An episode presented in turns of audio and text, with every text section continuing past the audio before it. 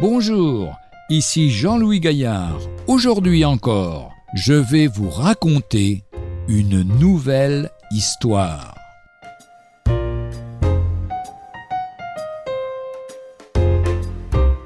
Un caïd redouté.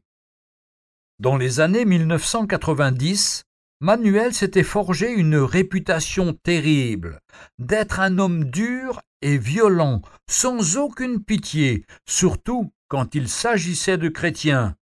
C'était un chasseur de chrétiens redoutable. Il vivait dans la région de San Juan, Chamula, au Chiapas. Chamula est en réalité gouverné par des chefs religieux, les caciques, qui fonctionnent sur un mode mafieux. Manuel était leur chef, il avait tout pouvoir, et il usait largement de ce privilège. Il se souvint, nous ne voulions aucun chrétien à Chamula, et on les poussait à partir sous la menace. Parce que lorsque les gens se convertissaient, ils ne participaient plus aux rituels traditionnels.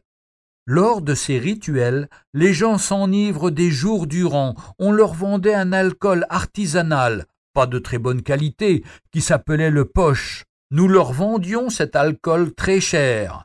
Pour l'acheter, ils devaient y laisser une grande partie de leurs maigres ressources. De toute façon, ils n'avaient pas le choix, sinon ils risquaient leur peau. C'était une grande source de revenus pour les caciques. Quand ils devenaient chrétiens, les pauvres gens ne voulaient plus participer à ces orgies. Donc, nous voyons filer une importante source de revenus. Cela nous rendait furieux. La rage me rendait redoutable. Les gens avaient peur de moi. Je pouvais faire ce que je voulais. Le gouvernement avait trop peur de Chamula, donc il n'y avait pratiquement pas de policiers ni de services d'ordre. Et le peu qu'il y avait, soit avait peur de nous, soit étaient corrompus, parce qu'on pouvait aisément les acheter. Nous régnions en maîtres. La vie semblait difficile pour Manuel et sa famille. Il avait épousé Guadalupe, avec qui il avait eu huit enfants. Il n'avait que des filles, un seul fils et nous savons combien dans la culture latine un fils est important. Malheureusement, celui-ci était gravement malade. Guadeloupe ne faisait que pleurer, dit-il. Je ne savais quoi faire. J'ai donné cinq mille pesos à un sorcier pour qu'il le soigne. Sans succès, il n'y avait plus d'espoir.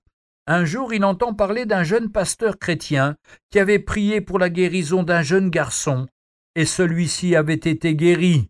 Mais faire appeler un pasteur évangélique quand on est un parrain du haut banditisme à Chamula, c'est absolument inimaginable. Dans les endroits reculés du Mexique, les pratiques soi-disant chrétiennes sont mélangées à de la magie. Cependant, Manuel et Guadeloupe font appel à ce jeune pasteur. On imagine son état de désespoir pour faire appel à un pasteur chrétien, lui qui toute sa vie avait craché sur les chrétiens. Le couple attend un miracle. Je me souviens, la première chose que le pasteur nous a dite était que si nous voulions réellement la guérison, il fallait chercher Dieu, être rempli de l'amour de Jésus. Au point où nous étions, nous n'avons pas hésité, nous avons prié, nous avons donné notre vie au Seigneur Jésus-Christ, et nous sommes devenus chrétiens. Plusieurs personnes sont venues prier pour son fils, et il a été guéri. Maintenant, ses amis d'hier parmi les caciques deviennent alors, du jour au lendemain, ses pires ennemis. Sa tête est mise à prix. Impossible pour lui de cultiver ses terres. Il finit par perdre tous ses biens. Au cours d'une tentative d'assassinat, il a compté 86 impacts de balles sur les murs de sa maison. Si je vis, c'est au nom de Jésus. Si je meurs, c'est au nom de Jésus. Le Seigneur me protège, moi et ma famille. Manuel et sa famille ont intégré l'église évangélique de Alas del Alquila, une église qui grandit d'une manière extraordinaire dans la banlieue de Saint Cristobal. Il anime également un groupe d'hommes qui se rencontrent chez lui pour des études bibliques.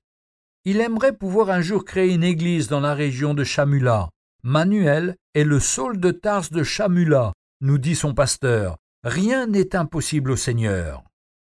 L'apôtre Paul, dans sa première épître aux Corinthiens, au chapitre 2, verset 4, nous dit Ma parole et ma prédication ne reposaient pas sur les discours persuasifs de la sagesse, mais sur une démonstration d'esprit et de puissance.